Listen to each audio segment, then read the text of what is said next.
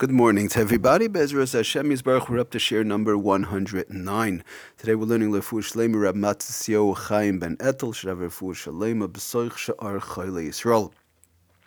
Okay, I'd like to start moving a little bit in Hatmona um, into some a little bit more like Lamaisa, in other words, as to applying the cases. But before we do that, we just want to finish up a few uh, rough edges, as they say. Number one, the Machaba talks about in Rishon and Zion Siv Zion and just to you know to um, you know polish it off a little bit, says the says the Mechaba that we have to know that Hatmana applies to something that is totally cooked.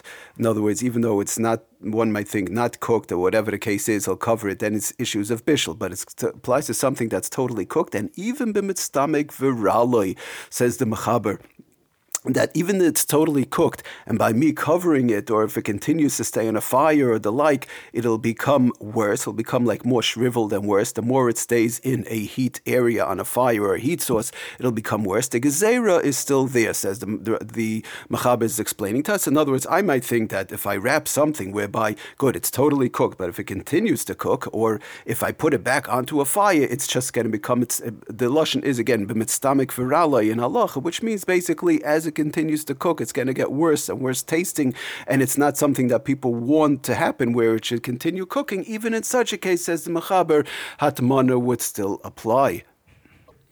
Now, I do have to say the Ramah um, on the spot really brings down that there are certain places that do rely on certain heterim as far as um, that we spoke about with Shahia, and that is um, basar chai, uh, raw meat, or if it's for the next day. But in general, we say the Ramah first of all says that it's only in a place where one knows 100%. That's how they firzach, as they say, that's what they do in that area. And the in general, the poskim tell us that.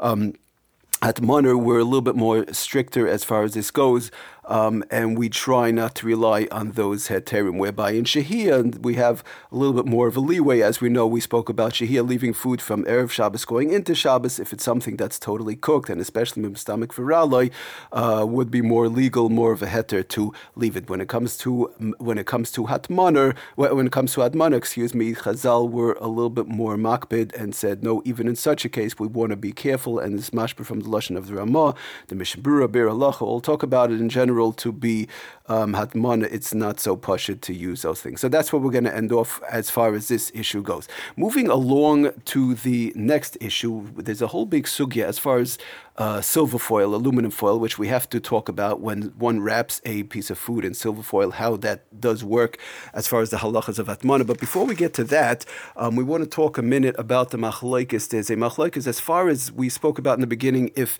it hatmana applies only to a pot or it applies even to wrapping food itself. In other words, I'll take a piece of kugel without the pot and wrap it. Um, you know, is is that also hatmana with all the conditions which we spoke about, or is it only when I take a hot pot uh, whereby there's food inside that the Mechaber and the Ramon, the Shulchan Aruch keeps on talking about a kadeir. It's only over there where there's hatmana. That's what I'd like to get into now.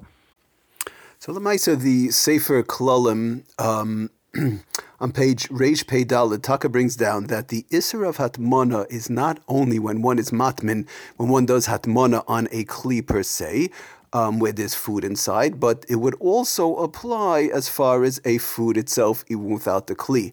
Now, he brings this down from a Shulchan Aruch Rav, uh, who the Shulchan Aruch Rav himself brings two rayas, and one is in Shin Yud Ches Sif Gimel, basically, where the Shulchan Aruch is talking about doing hatmana on an egg, um, an egg in sand and the like. I'm not going to get into all the details right now. It's not really the Lemaisa, but the Shulchan Aruch does talk about doing hatmana on the egg without a kli um, in sand itself. And then there's another Raya Shulchan Aruch uh, talks about, and that is chamet feria, um, and the the anshet feria. They used to have a pipe and the water. Also, the different aspects of hatmana, which we're not going to get into. So Lemaisa, the um, the Shulchan Aruch Rav Takat does tell us that hatmana would apply to a food itself also.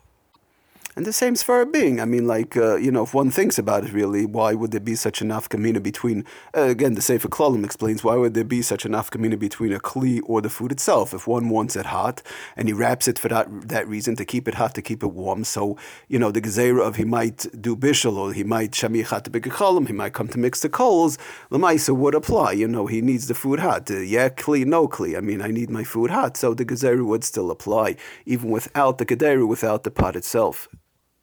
Now, the Sefer Klolim Taka brings down B'Shem de Chazon Ish, and that is, yeah, even though we're going to say it's not only on a Kedera, not only a pot, on a pot um, does apply the halachas of Hatmana, but even on a piece of food without the pot.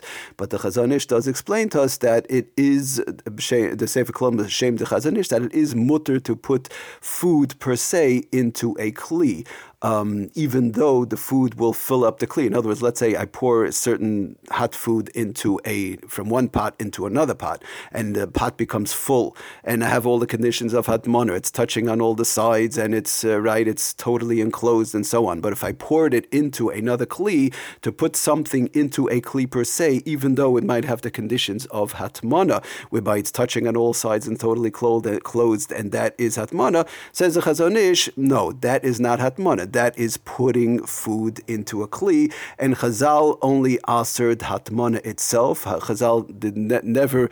Um, made gezerah as far as pouring food from one kli to another kli, even though it might fill up the pot and touch on all sides. So that's important to keep in mind as we go further, and we'll be talking about Bezos Hashem um, the, the, upcoming shir in reference to silver foil and wrapping and the like. What din does the silver foil have? Or maybe the first layer, second layer, which we're going to get into all the details. But as far as a one kli to another kli, that is not the gezerah of hatman. It has to be an outside form of wrapping, as, oppo- as opposed to a regular kli, which is there for protection, regular protection for the food to cook it or keep it hot or the like on a Sunday or a Monday.